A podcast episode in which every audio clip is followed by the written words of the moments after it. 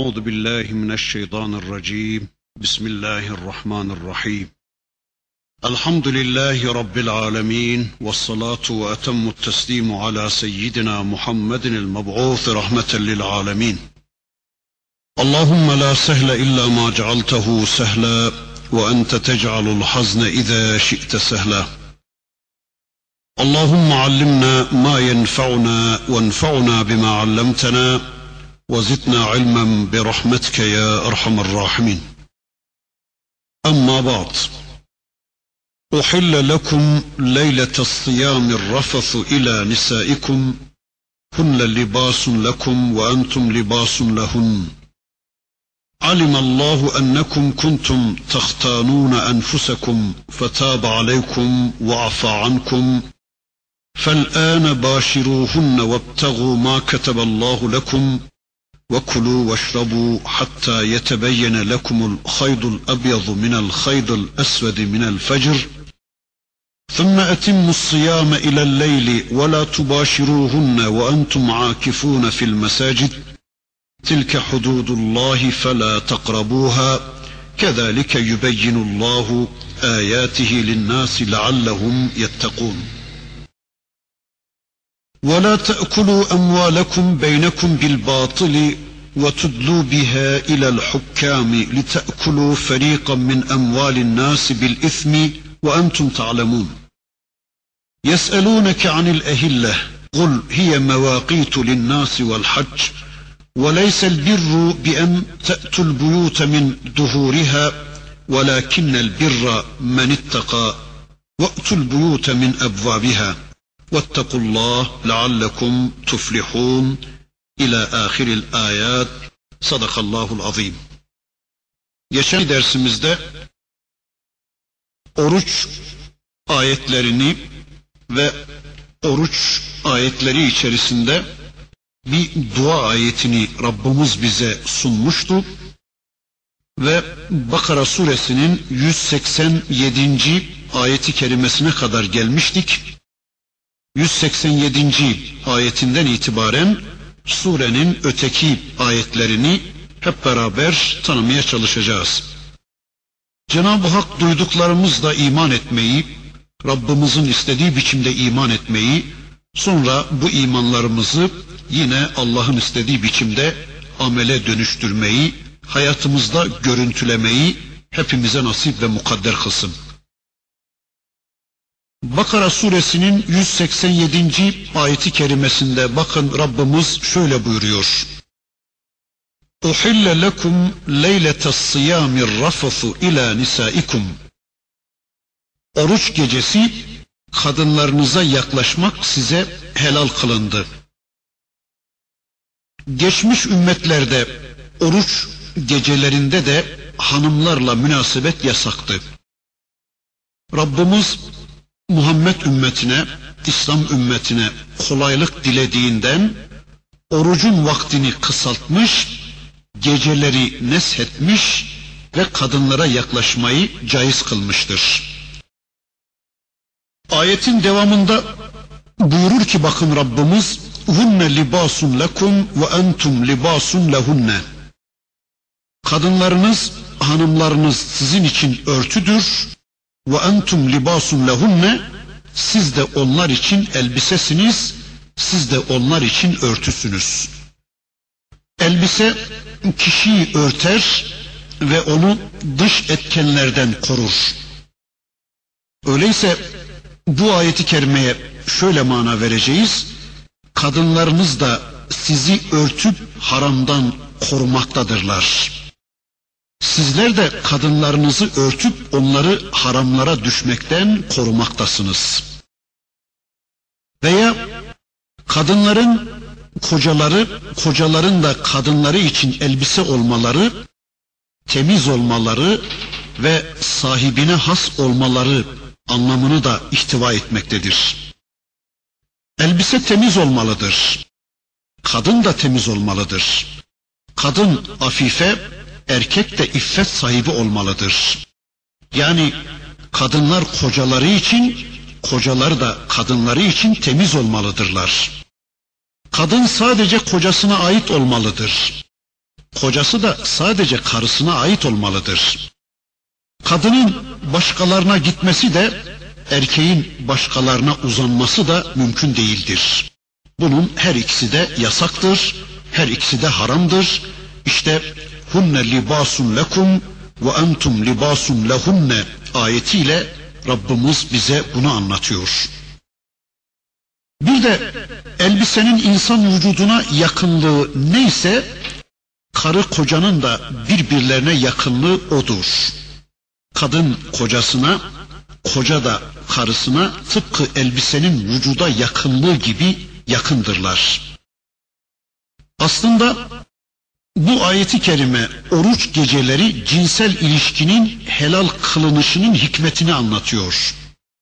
Yani karı koca birbirlerine bu kadar yakınken elbisenin bedene yakınlığı kadar kadın kocasına, koca da karısına bu kadar yakınken o onun için elbise, o da onun için elbise haline gelmişken oruç geceleri birleşme yasağında birbirlerine uzak kalmalarında muhakkak ki bir zorluk olacaktır. İşte Allah sizden bu zorluğu kaldırmayı dilemiştir. İşte Rabbimiz ayeti kerimesinde bu zorluğu kaldırdığını anlatıyor.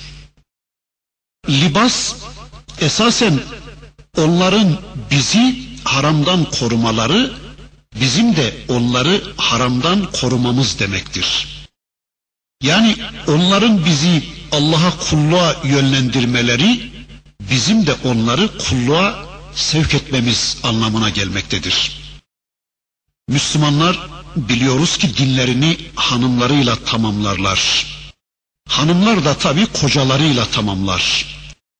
Onlar onlara örtü, onlar da onlara örtü. Hayatı birlikte yaşarlar ve birlikte Allah'a kulluğa harcarlar. Tabi bu ayeti kerimeden bir de şunu anlıyoruz. Eğer kadınlarımız bizim için örtü olacaklarsa o zaman onları çok iyi eğitmek zorundayız. Yani bizi örtecek, bizi koruyacak biçimde onları eğitmek zorundayız. Hem kendimizi eğitmeli hem de kadınlarımızı eğitmeliyiz. Yani verdiğimiz kararlarda, uygulamalarımızda cennet yolunda ne onlar bize ayak bağı olmalılar ne de biz onlara ayak bağı olmamalıyız.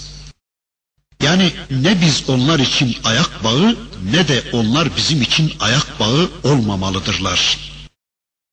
Eğer şu anda yaşadığımız hayatta onlar bize, biz onlara ayak bağı olmaya başlamışsak, unutmayalım ki bu bizim onlara gerekli eğitimi vermememizden kaynaklanmaktadır. Onlara gerekli ilgiyi göstermememizden kaynaklanmaktadır. Ya da onlara gereken önemi vermediğimizden kaynaklanmaktadır.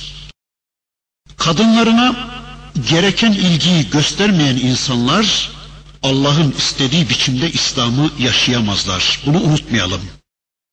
Kadınlarını Allah'ın istediği şekilde eğitmeyen erkekler de onların kadınları da kesinlikle cenneti bulamazlar.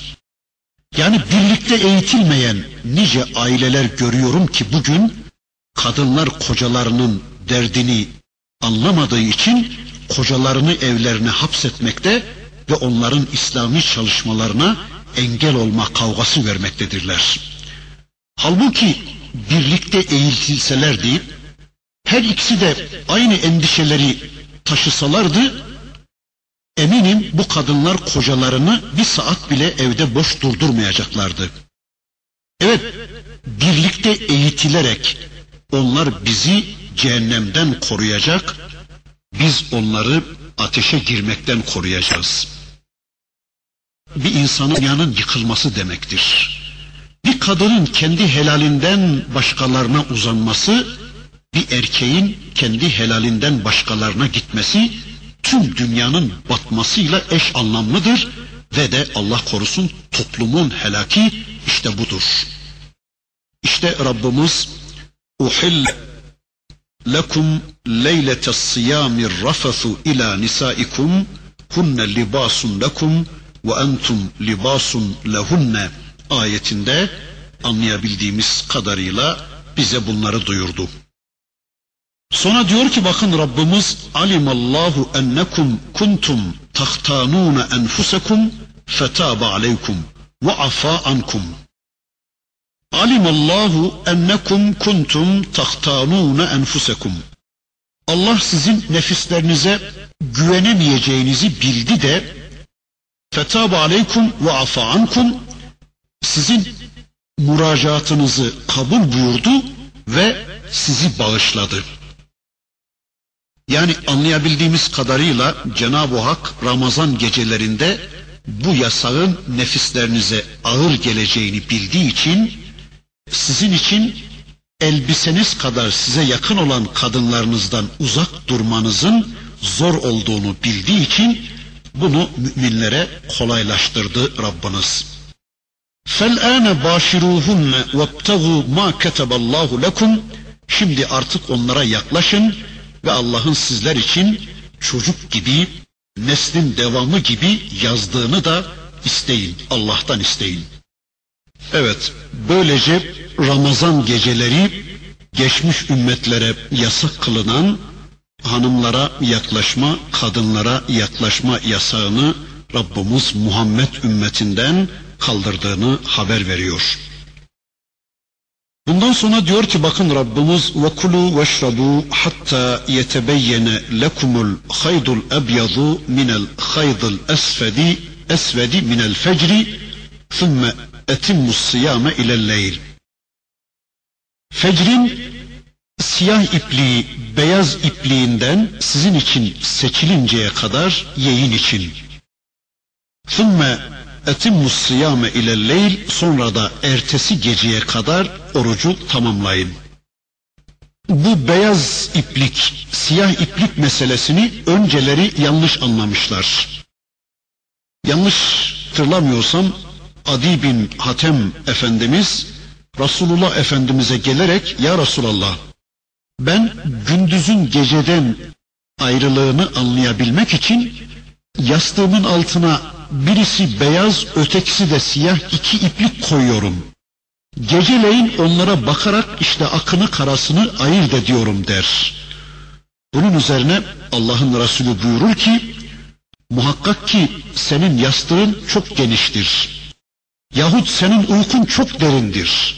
O fecir gecenin karanlığı ile gündüzün aydınlığıdır der. Demek ki buradaki beyazlık ve siyahlık fecri sadıktan bir parça bulunan beyaz ipliktir. Bundan anlıyoruz ki ibadetin zamanını şu anda bizim yaptığımız gibi saat birimleri değil de gökteki Allah'ın apaçık ayetleri Allah'ın apaçık alametleri belirlemektedir. Yani bu her çağ insanının, her ülke insanının uygulayabileceği bir ölçüttür. Allah'ın zamanı tayin eden bu ayet, ayet ve alametleri kutuplarda da aynen işlemektedir. Orada arkadaşlar gecenin anlaşılabilmesi için güneşin batmasına gerek kalmadan gündüzün bu alametler orada da işlemektedir. Sonra da Allah diyor ki ثُمَّ اَتِمُّ السِّيَامَ اِلَى اللَّيْلِ Oruçlarınızı ertesi günün akşamına kadar tamamlayın diyor. Bu oruçlarınızı akşama kadar tamamlayın ifadesi orucun akşam olunca biteceğini anlatmaktadır. Oruç akşam güneş batınca biter. Ancak bu akşama kadar tamamlayın ifadesi de orucun bitimi konusunda dakika ve saniye gibi ölçülerin olmayacağını anlatmaktadır. Yani iki sınırda da geniş bir serbestlik vardır. Yani orucun bitimini de Allah'ın güneş ayeti belirlemektedir. Orucun başlamasını da yine Allah'ın ayetleri belirlemektedir. Demek ki güneş batınca iftar edilmelidir.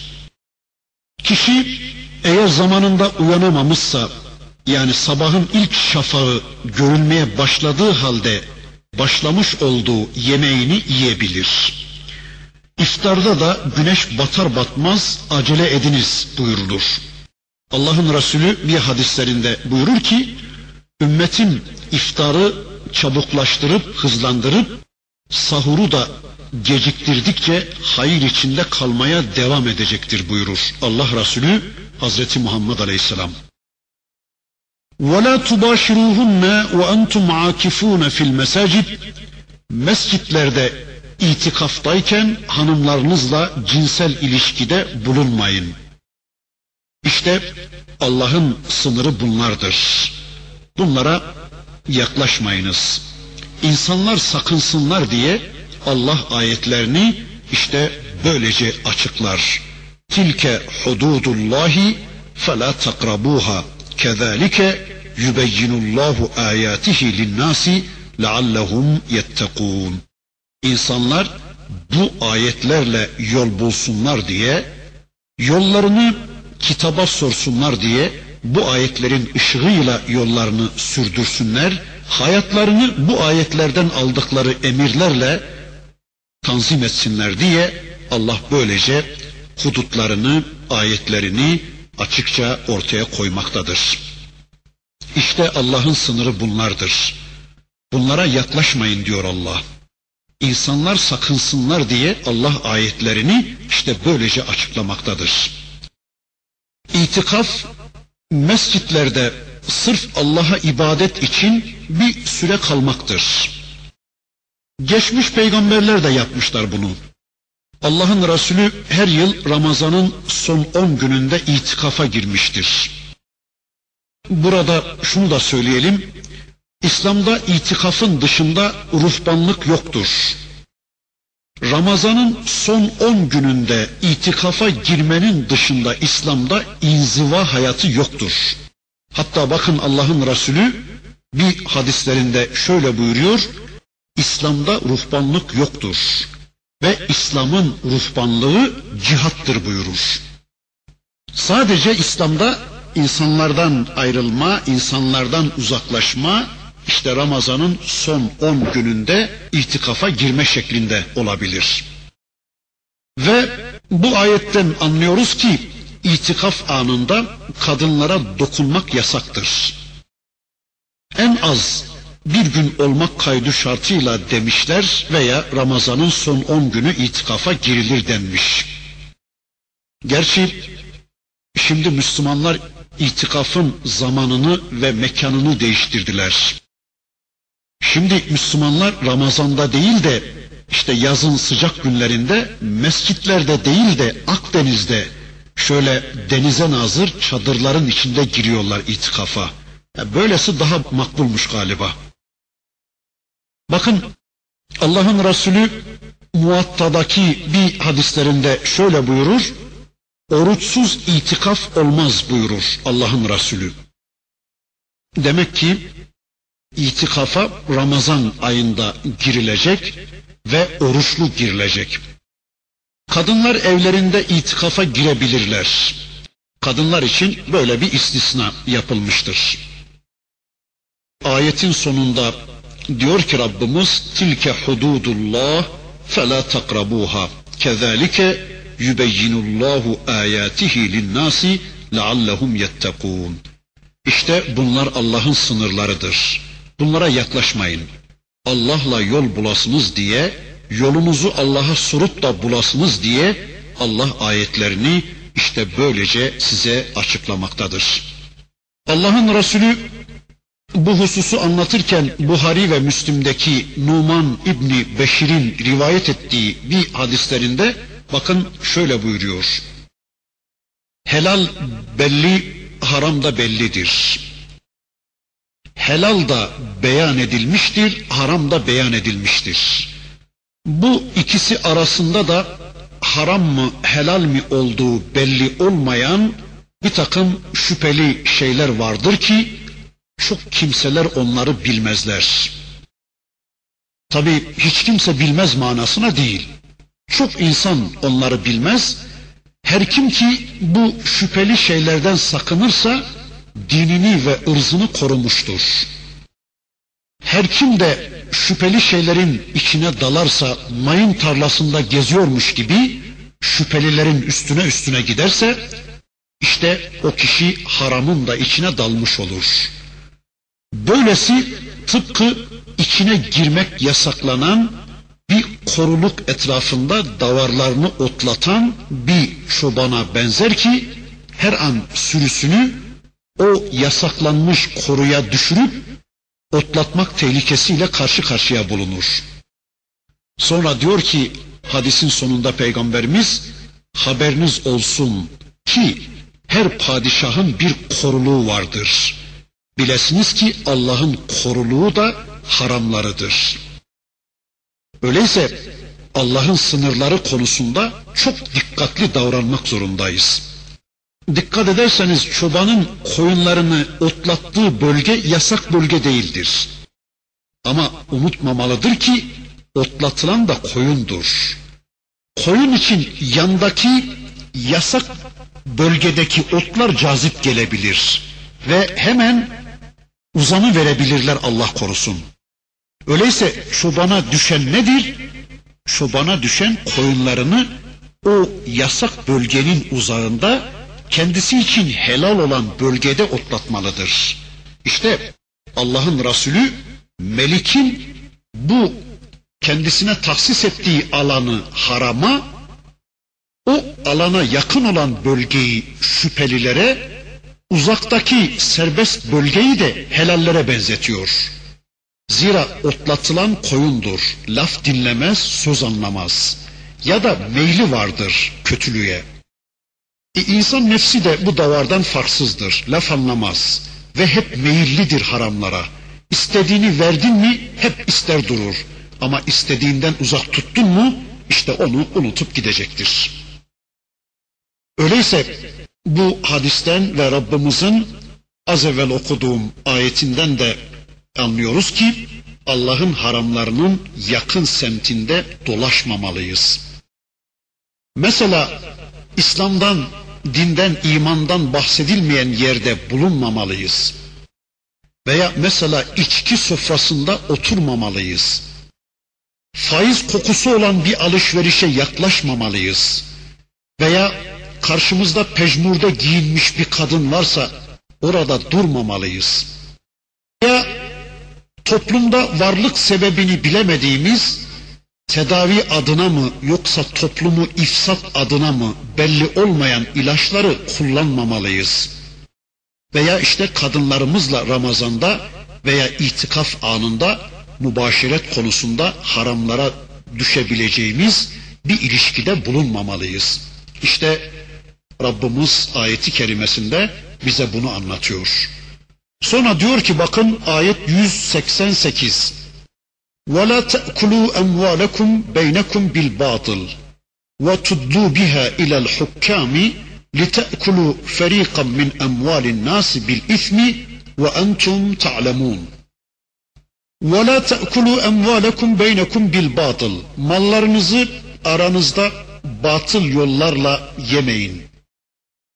وَتُدْلُوا بِهَا إِلَى الْحُكَّامِ لِتَأْكُلُوا فَرِيقًا مِنْ أَمْوَالِ النَّاسِ بِالْإِثْمِ وَأَنْتُمْ تَعْلَمُونَ.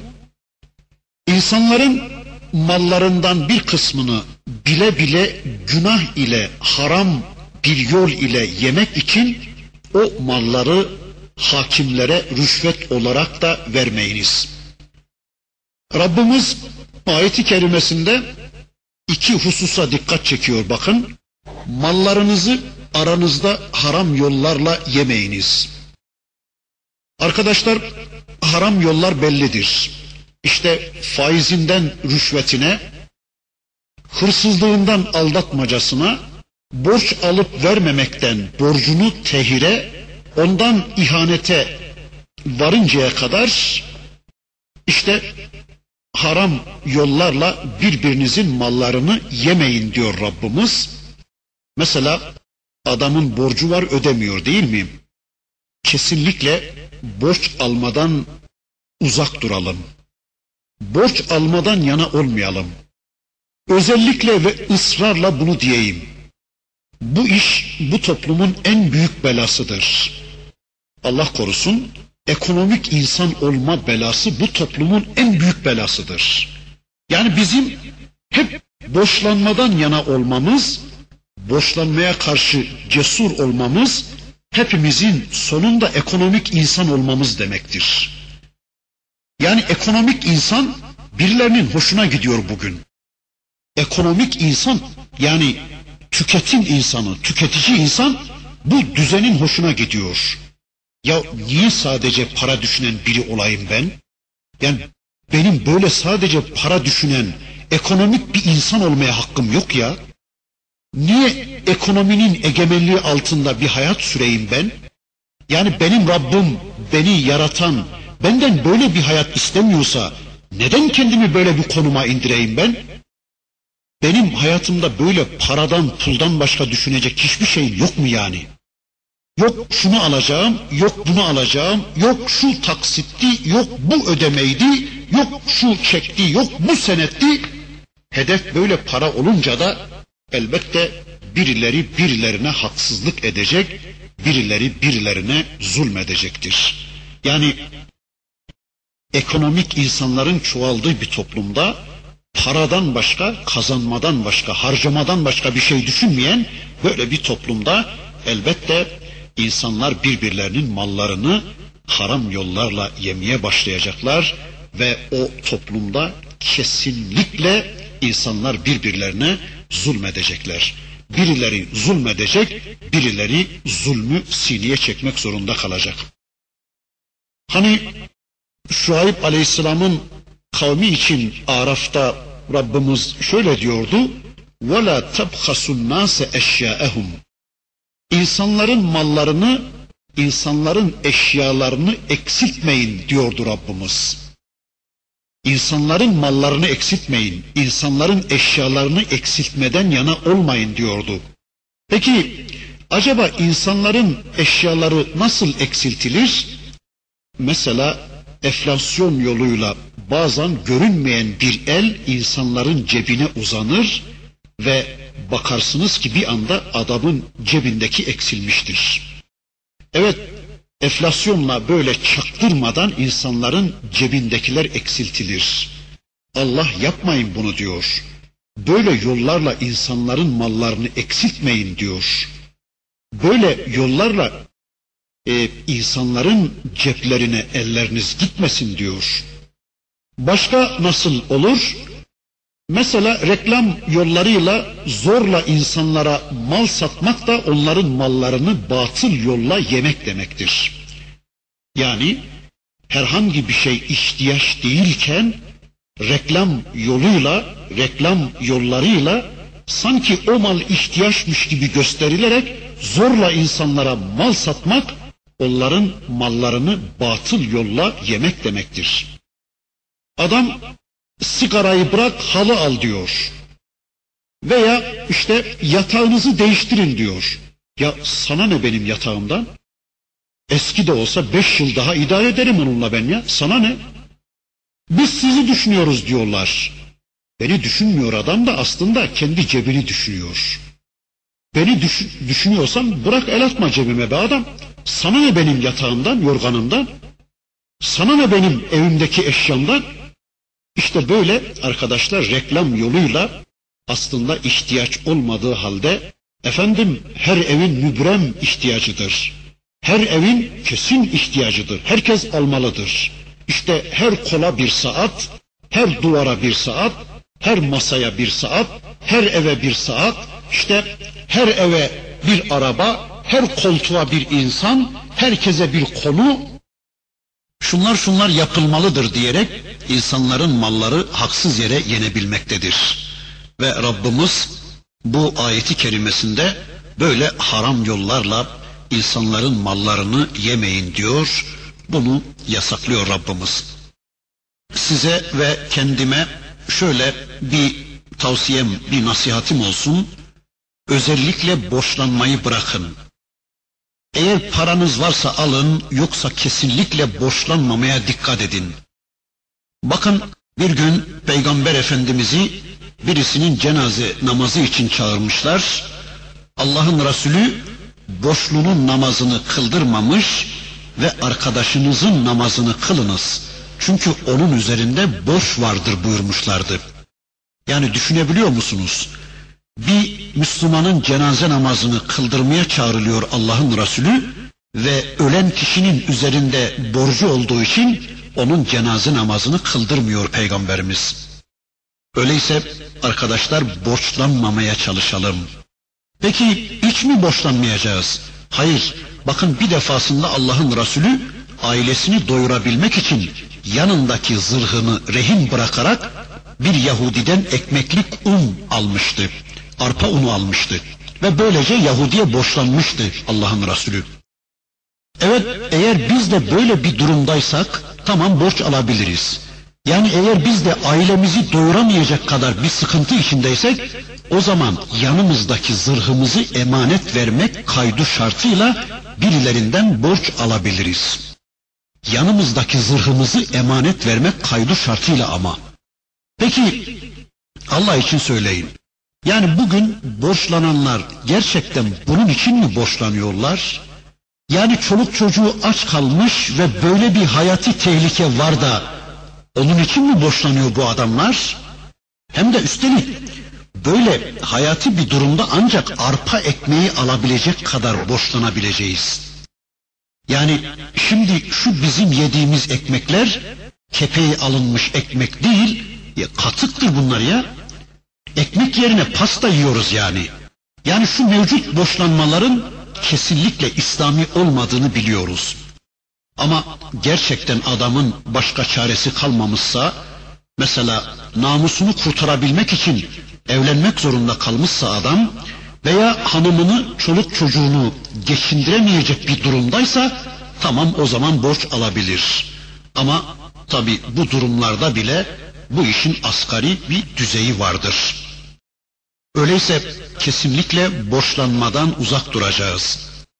Paramız varsa paramız kadar iş yapmalıyız. Öbür türlüsü zaten şirkin empozesidir. Yani kapitalist ekonominin zorlatmasıdır. Çünkü kapitalist sistemde paranın mevcuttan fazlasının harcanması söz konusudur. Yani öyle istiyor sistem. Yarın kazanacağını bugünden harcama imkanı sağlıyor sana. E ne oluyor o zaman? İşte kişi yarın kazanacağını bugünden harcamaya başladı mı o zaman ister istemez borçlanacaktır. Yarın nasıl olsa kazanacağım diyor adam ve hiç çekinmeden borçlanıyor. Bu kesinlikle İslami olmayan bir anlayıştır. Bunu hatırımızdan çıkarmayalım. Bir de ayeti kerimede Rabbimiz şu hususa dikkat çekiyor. Hakimleri kandırarak, yanlış beyanlarda bulunarak veya onlara rüşvet vererek başkalarının mallarına sahip olmaya çalışmayın. Böylece haram yollarla başkalarının mallarını yemeye kalkışmayın.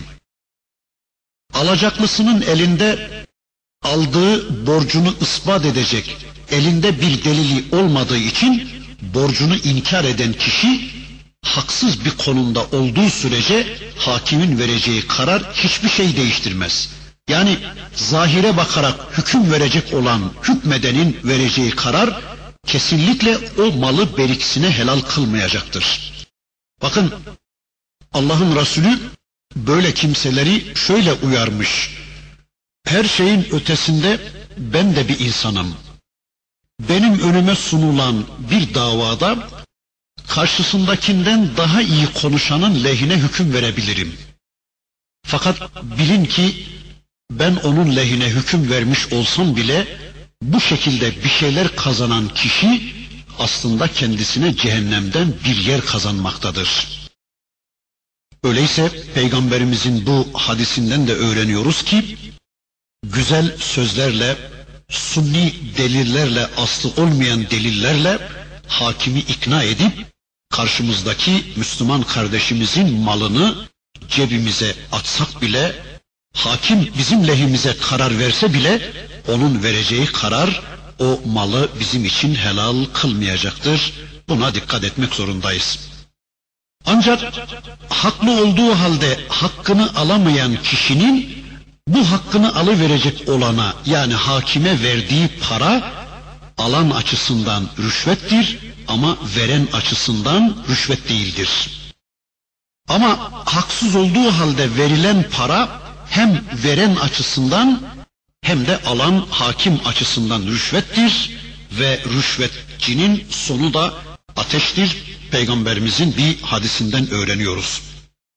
Evet böyle haksız yere Allah kullarının mallarını yemeyi ya da hakimlere vererek haksız yere insanların mallarını yemeyi çalmayı yasakladıktan sonra bu yasağı bildirdikten sonra Rabbimiz bakın 189.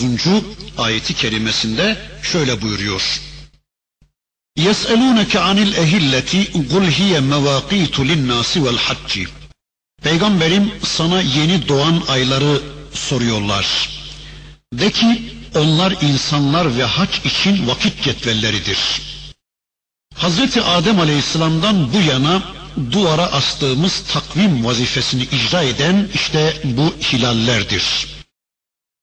Hilal kelime olarak bağırmak, ünlemek demektir.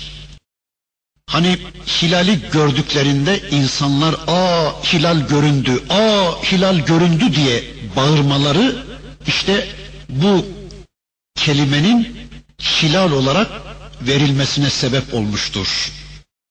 Evet, hilalin bizim hayatımızdaki fonksiyonu işte bunlardır. Hilal bizim için vakit cetvelidir. Ramazan ayı onunla bilinir, Zilhicce ayı onunla bilinir, kurban onunla bilinir. İnsanlar nikahlarını, talaklarını, alışverişlerini, ölümlerini, kalımlarını, boşlanmalarını onunla bilirler. Allah böyle diyor. Halbuki soranlar işin bu yönünü sormamışlardı. Yani peygamberimize hilallerle alakalı soru soranlar işin bu yönünü hiç sormamışlardı. Yani hilal niye böyle büyüyüp küçülüyor? Niye böyle önce iplik gibi incecik görünüyor, sonra da dolunay halini alana kadar artıp büyüyor? Sonra arkasından yine ilk haline dönene kadar eksilip duruyor, küçülüp duruyor. Niye güneş gibi tek bir halde durmuyor da devamlı değişiyor diye hilalin astronomik yönünü soruyorlardı soranlar. Ama bakın Rabbimiz onların sorduklarına istedikleri cevabı vermiyor da onlara lazım olacak yönünü anlatıyor. Size ne bundan? Siz size lazım olanı bilin dercesine yani hilalin bizim hayatımızdaki rolünü, hilalin bizim hayatımızdaki esas lazım olan fonksiyonunu anlatıyor Rabbimiz. Bakıyoruz bugün de ay gündeme geldi mi başlıyor adam konuşmaya yarım saat. İşte bana lazım olmayacak şeyler anlatmaya başlıyor. Hayır bunlara gerek yok. Ay dendi mi bilinmesi gereken işte budur. Yani ayın bizim hayatımızdaki fonksiyonu işte budur. Peygamberim sana yeni doğan ayları yani hilalleri soruyorlar. De ki onlar insanlar ve haç için vakit cetvelleridir. Yani demek ki hilalin bu ayın bizim hayatımızdaki fonksiyonu budur. Bakıyoruz Kur'an-ı Kerim'de anlatılan ayetler herkesin anlayabileceği türden ayetlerdir. İşte insan, arz, insanın yaratılışı, sema, gökyüzü, ağaç, bitki, hayvanlar, Kur'an'da anlatılan konular hiçbir zaman insandan uzak, bir tek insan yoktur yeryüzünde. Bu Allah'ın ayetlerinden birisidir. Sen hilale iyi bak, onu iyi tanı ki şu sahte ayetler Allah'ın ayetlerinin yerine geçmesin diyor Rabbimiz ve hilalin bizim hayatımızdaki fonksiyonunu böylece ortaya koyuveriyor. Ondan sonra bakın şöyle buyuruyor. وَلَيْسَ الْبِرُّ بِأَنْ تَأْتُوا الْبُيُوتَ مِنْ ظُهُورِهَا وَلَكِنَّ الْبِرَّ مَنِ اتَّقَى وَأْتُوا الْبُيُوتَ مِنْ أَبْوَابِهَا وَاتَّقُوا اللّٰهَ لَعَلَّكُمْ تُفْلِحُونَ وَلَيْسَ الْبِرُّ bir değildir bi en te'tul buyute min duhuriha. Evlere arkalarından girmeniz bir değildir, takva değildir, iyilik değildir, güzellik değildir. وَلَكِنَّ الْبِرَّ مَنِ اتَّقَى Lakin bir ya da iyi kişi, müttaki kişi, gerçek Müslüman kişi haramlardan sakınan kimsedir. وَأْتُ الْبُيُوتَ مِنْ اَبْوَابِهَا Öyleyse evlere kapılarından girin. Vettakullaha leallekum tuflihun ve Allah'tan korkun. Allah'ın koruması altına girin. Allah'la yol bulun ki felaha erenlerden olasınız. Evet, evlere arkalarından girmeniz bir değildir. Yani takva değildir. Halbuki onlar bunu da sormamışlardı. Yani ya Resulallah evlere nereden girelim? Kapıdan mı girelim, bacadan mı girelim diye onların gündeme getirmedikleri, hiç sormadıkları bir konuyu bakın Allah gündeme getiriyor. Öyleyse bundan şunu anlıyoruz. Öyleyse biz de karşımızdaki muhatabımızın bize sorduğu soruya ek olarak onun hiç sormadığı ama esas probleminin kaynağı olan konuları da ona anlatmak zorundayız. Mesela gelmiş bize aileyi bir geçimsizlikten soruyorsa adam ona farkında olmadığı konuları da hatırlatmalıyız. Mesela hanımının çocuklarının itaatsizliğinden soruyorsa adam huzursuzluğunu böylece gündeme getirmeye çalışıyorsa ona bunu anlatmakla beraber onun hiç mi hiç farkında olmadığı probleminin kaynağını da anlatmalıyız. Mesela arkadaş senin asıl problemin o evde hanımına İslam terbiyesi vermemende yatıyor. Her akşam evinde çoluk çocuğunu eğitecek İslami bir eğitim yapmamandan kaynaklanıyor diye onun hiç de farkında olmadığı konuları ona anlatmak zorundayız. Senin esas derdin burada arkadaş. Hanımından, çocuklarından itaat bekleyen sen, Rabbine ne kadar itaat ediyorsun? Unutma ki sen senin Rabbine, senin efendine ne kadar itaat ediyorsan, senin hanımın ve çocukların da efendileri olarak sana ancak o kadar itaat edeceklerdir. Sen efendin olan, Rabbin olan Allah'a itaatını geliştir ki, itaatini çoğalt ki, itaat beklediğin, kendine itaat beklediğin çocukların da hanımın da sana itaatlerini artırsınlar. Öyleyse hanımınla aranın düzelmesini isteyen sen, önce Rabbinle aranı düzeltmek zorundasın. Rabbinin emirlerine itaate koşmalısın diyerek ona farkında olmadığı probleminin kaynağını anlatmalıyız. Bakın bu ayet gelmeden önce bir uygulamaları vardı. O dönem insanının bir uygulamaları vardı. Seferden geldiklerinde veya haçtan döndüklerinde evlerine kapılarından girmiyorlar. Arkadan bir delik delerek öyle giriyorlarmış. Öyle bir adet varmış toplumda. Şimdi bizde de haçtan dönenlerin kendi evlerine girmeyerek önce kayınpederlerinin kardeşlerinin veya damatlarının evine giren insanlarınki de aynısı mı değil mi onu bilmiyorum. Evet Allah diyor ki bir yani takva evlere filan kapıdan falan bacadan girmek falan şekli filan adeti ve alışkanlığı icra etmek değil Allah'ınkine teslim olmaktır.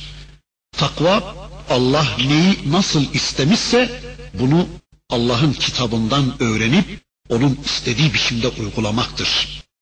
İşte bu ayetiyle Rabbimiz insanların atalarının yolunu ve onlardan intikal eden batıl gelenek ve inançları körü körüne taklit etmenin caiz olmadığını da anlatıyor. Rabbimiz diyor ki وَلَيْسَ الْبِرُّ بِأَنْ تَأْتُوا الْبُيُوتَ مِنْ أَبْوَابٍ مِنْ ظُهُورِهَا ولكن البر من اتقى وأتوا البيوت من أبوابها واتقوا الله لعلكم تفلحون şu ya da bu adeti gerçekleştirmeniz, atalarınızdan devraldığınız şu ya da bu inanışı sürdürmeniz gerçek takva değildir. Gerçek takva Allah'a Allah'ın istediği biçimde inanmak, hayatınızın bütün problemlerinizi, bütün adetlerinizi, bütün inanışlarınızı, bütün hal ve hareketlerinizi Allah'ın kitabına sormanız, Allah'ın kitabından aldığınız ışıkla yürümeniz, hayatınızı onunla organize etmenizdir. Bundan sonra savaş ayetleri geliyor. İslam'ın savaş hukukunu beyan eden ayetlerle karşı karşıya getiriyor Rabbimiz bizi. Cenab-ı Peygamberimize ve onun şahsında bize savaşın sebeplerini açıklar. Savaşın insani boyutlarda sürdürülmesi ve savaşta barbarca, insanlık dışı metotlar kullanılmaması konusunda bize pek çok talimatlarda bulunur Rabbimiz bu bölümde. Medine'de savaş konusunda ilk gelen ayet bakın şöyle Bakara suresi ayet 190. وَقَاتِلُوا ف۪ي سَب۪يلِ اللّٰهِ الَّذ۪ينَ يُقَاتِلُونَكُمْ وَلَا تَعْتَدُوا اِنَّ اللّٰهَ لَا يُحِبُّ الْمُعْتَد۪ينَ Sizinle harp edenlerle Allah yolunda savaşın. وَلَا تَعْتَدُوا Ama haddi aşıp ileri gitmeyin. اِنَّ اللّٰهَ لَا يُحِبُّ الْمُعْتَد۪ينَ Çünkü Allah aşırı gidenleri sevmez. Bu ayetler Medine'de geliyordu. Mekke'de Allah'ın Resulü ve beraberindeki Müslümanlar her türlü zulme ve işkencelere maruz kaldıkları halde Rabbimiz Mekke'de cihada izin vermiyordu. Sadece onlara ellerinizi çekiniz, ellerinizi tutunuz, namazı kılınız ve zekatı veriniz diyordu. Yani Mekke'de savaşa izin verilmiyordu. Mekke'de savaşa izin verilmeyişinin sebeplerinden, hikmetlerinden birkaçını anlayabildiğimiz kadarıyla inşallah şöyle kısaca bir özetleyeyim. Birincisi Mekke'de Müslümanlar ileride omuzlarına yüklenecek olan İslam davasının sorumluluklarını taşıyabilecek duruma gelebilmeleri için bir deneyimden geçiriliyorlardı. Bunun için büyük kumandanın emrine itaat ve onun kararlarına boyun eğmeyi öğrenmeleri ve bu konuda ciddiyet kazanmaları gerekiyordu. Yani itaat ve sabrı öğrenmeleri gerekiyordu. Bakıyoruz aleyhlerine işleyen en büyük zulüm ve işkenceler altında bulunan yiğit Müslümanlar her şeye rağmen sabrediyorlar, sinirlerine hakim oluyorlar, soğuk kanlılıklarını muhafaza ediyorlar ve büyük kumandanın işaretini bekliyorlardı. Bu büyük kumanda makamından kendilerine gelen emir ise ellerinizi tutun, namazlarınızı kılın, ellerinize sahip çıkın şeklindeydi. İkincisi Mekke'de Müslümanların içinde kafirlerden gelecek her harekete bire iki karşılık verebilecek yiğitler vardı aslında. Fakat Müslümanların bu şekilde eziyetlere tahammül edip hiçbir zaman karşılık vermemeleri yani el kaldıranlara el kaldırmamaları, mazlum konumunda olmaları cahiliye mensuplarının İslam'a karşı sempatilerini artırabilirdi. Nitekim öyle de olmuştu. Müslümanlara yapılan bu boykot ve zulümler karşısında cahiliyenin bu çirkin yüzünü gören birçok kişi İslam'a girmiştir. Yani böyle bir hikmetten dolayı insanlar İslam'ı tanısınlar diye bir de cahiliyenin zulmü ve çirkin yüzü tanınsın diye belki Mekke'de Rabbimiz Müslümanlara savaş emrini göndermiyordu. Yine Mekke İslam'ın ilk tebliğ ortamıydı. Ve o günlerde henüz davet tam anlamıyla Mekke toplumuna ulaştırılamamıştı. Yani insanlar açık ve net bir biçimde İslam'la tanışma fırsatı bulamamıştı. İşte bu durumda verilebilecek bir savaş emri tebliğ ortamını yok edebilirdi. Zira kavga ortamında tebliğ biter. İnsanlar henüz İslam'la tanışamadan ona düşman kesilebilirlerdi. İnsanlar henüz tanışmadıkları dine karşı düşman kesilip onu baştan reddetmeye kalkışabilirlerdi. İşte onun için Rabbimiz Mekke toplumunda Müslümanlara cihat emrini göndermiyordu. Bir de Mekke'de henüz net bir biçimde saflar ayrılmamıştı. Saflar ayrışmamıştı. Hemen hemen her evde ailenin birkaçı Müslüman ama birkaçı da müşrikti. Bu durumda verilebilecek bir savaş emri Allah korusun her evin kanlı bir savaş alanına çevrilmesi anlamına gelecekti. İşte bu ve bunun gibi bizim bilemeyip de Rabbimizin bildiği pek çok hikmetler yüzünden Mekke'de savaşa izin verilmiyordu. Savaş işi Mekke'de yoktu. Müslümanlar Medine'ye hicret edip orada müstakil bir devlet kurduktan sonra Rabbimiz işte bu ayetiyle ilk defa onlara savaş izni gönderiyordu. Bakın diyor ki Rabbimiz وَقَاتِلُوا fi sebilillah. Ey Müslümanlar Allah yolunda savaşın. İslam'ın savaşı Allah yolunda ve Allah için bir savaştır. İslam dini tüm insanlığı eşyaya ve kullara kulluktan kurtarıp sadece Allah'a kulluğa ulaştırmak için kulların Rabbi tarafından gönderilmiş bir dindir. Binaenaleyh Allah bu evrensel davetin Müslümanlar tarafından tüm insanlığa ulaştırılmasını yani tebliğ edilmesini istemektedir.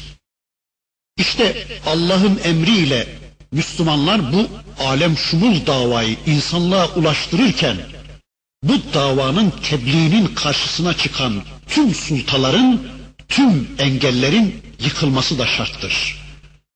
Zira bunu bu dinin sahibi istemektedir ki bu davet tüm insanlığa ulaşmalıdır. Ancak bu davet kendisine ulaşan kişi bunu kabul edip etmemekte serbesttir. Yani bu daveti kabul etmeyen insanla hemen savaşılıp öldürülmez. Ancak bu daveti kabul etmeyen hiç kimsenin de bunun önünü tıkamaya hakkı yoktur. İşte kim İslam davetinin önüne engeller koymaya çalışır, bu mesajın Allah'ın kullarına ulaşmasına engeller koymaya çalışır veya kendi gönlüyle bu mesajı e, kabul etmiş müminleri eziyet ve fitnelerle yolundan çevirmeye çalışırsa işte onunla savaşmak da müminler üzerine vacip olur. Arkadaşlar Müslümanların bu mesajı insanlara tebliğ ederlerken önlerine dikilen ve inanç hürriyetini tehdit eden bütün kuvvetleri yerle bir edip devirmeleri üzerlerine vaciptir. İşte İslam'ın savaşının manası budur. İslam'ın savaşı yeryüzünde sulta kurmak için değil, yeryüzünde egemenlik kurmak için değil, şan şeref sahibi olmak için değil, ganimet ve kazanç elde etmek için değil, sömürge için değil, ham madde kaynakları açık pazarlar, e, petrol yatakları elde etmek için değil veya kendi ırklarını başka ırklara üstün kılmak için değil. Yeryüzünde Allah kenamını yüceltmek, yeryüzünde Allah'ın hakimiyetini kurmak, yeryüzünde Allah'ın egemenliğini kurmak, yeryüzünde Allah'ın kulları üzerindeki zalimlerin egemenliklerini kırıp insanları hür iradeleriyle Allah'a kulluk yapabilecekleri bir ortama ulaştırabilmek içindir. İşte İslam'ın savaşının manası budur.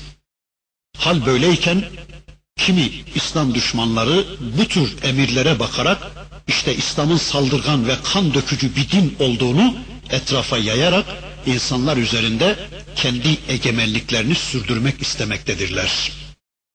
Kimileri de tamamen bu sözlerin aksine işte İslam'ın savaşa cevaz vermediğini ancak müdafaa halinde cihadın meşru kılındığını söyleyerek Müslümanları uyutup ellerindeki silahları alarak böylece onlar üzerindeki egemenliklerini sürdürme çabasına girmektedirler.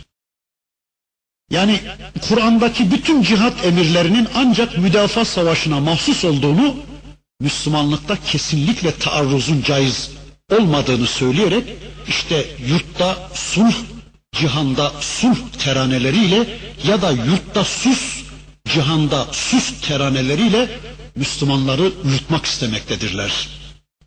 Her iki grubun da niyetleri aynıdır. İki taraf da Müslümanların silahlarını bırakıp kendilerine kul köle olmalarını emretmektedirler.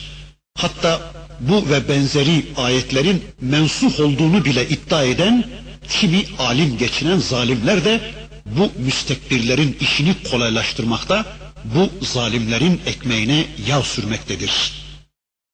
Hayır hayır, bunların tamamı yutturmacadan ibarettir. İslam hiçbir zaman müdafaa dini değildir.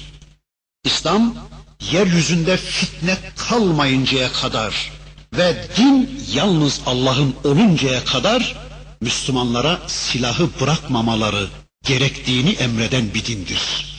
Evet bakın Medine'de bu konuda ilk gelen Rabbimizin ayeti, Rabbimizin Müslümanlara emri bakın aynen şöyleydi. وَقَاتِلُوا ف۪ي سَب۪يلِ اللّٰهِ الَّذ۪ينَ يُقَاتِلُونَكُمْ Ey Müslümanlar size harp açanlarla siz de Allah yolunda savaşın, harp edin. Size savaş ilan edenlerle Arkadaşlar Müslümanlara savaş açmak demek sadece silahlarla savaş açmak demek değildir. İnsanların İslam'a girmelerini engellemek, insanlara İslam'ı duyurmamak, insanlara İslam eğitimini yasaklamak, her türlü şeytani yolları yaygınlaştırarak insanlarla İslam'ın arasına barikatlar koymak, insanların cehennem yollarını kolaylaştırıp cennet yollarına barikatlar koymak, Müslümanları eziyet ve işkencelerle dillerinden zorla döndürmeye çalışmak, işte bunların her biri Müslümanlara ve İslam'a savaş açmak demektir ki, işte böyle İslam'a savaş açanlarla siz de savaşın diyor Rabbimiz. Ama ve la ta'tadu innallâhe la yuhibbul mu'tedin ama savaşın onlarla da haddi aşmayın. Şüphesiz ki Allah aşırı gidenleri sevmez. Yani savaş esnasında aşırı gidip yapılmaması gereken şeyleri yapmayın. Savaşta düşmanın organlarını kesmek gibi, kadınları, yaşlıları, çocukları öldürmek gibi, savaşa katılmayan kimseleri öldürmek gibi, veya düşmanın tarlalarını, ağaçlarını tahrip etmek, ekinlerini yakmak gibi veya harp ilanı yapmadan ansızın düşmana saldırmak gibi aşırılıklar yapmayın. وَلَا تَعْتَدُوا Savaşın ama aşırı gitmeyin. اِنَّ اللّٰهَ لَا يُحِبُّ الْمُعْتَد۪ينَ Şüphesiz ki Allah aşırı gidip haddi aşanları sevmez. Dikkat ediyor musunuz? Savaş anında bile Allah bunları yasaklamaktadır. Bukhari ve Müslim'de İbni Ömer'in şöyle dediği rivayet edilir. Peygamber aleyhisselamın savaşlarından birinde savaş alanında öldürülmüş bir kadın bulundu. Allah'ın Resulü buna çok işerledi ve kadınları öldürmeyin buyurdu. Evet, savaş esnasında bile bu tür aşırılıklar yasaktır. Vaktimiz yine doldu. İnşallah burada kalalım. Gelecek dersimizde yine bir şeyler söyledikten sonra Rabbimizin öteki ayetlerini hep birlikte tanımaya geçmek üzere. Velhamdülillahi Rabbil Alemin.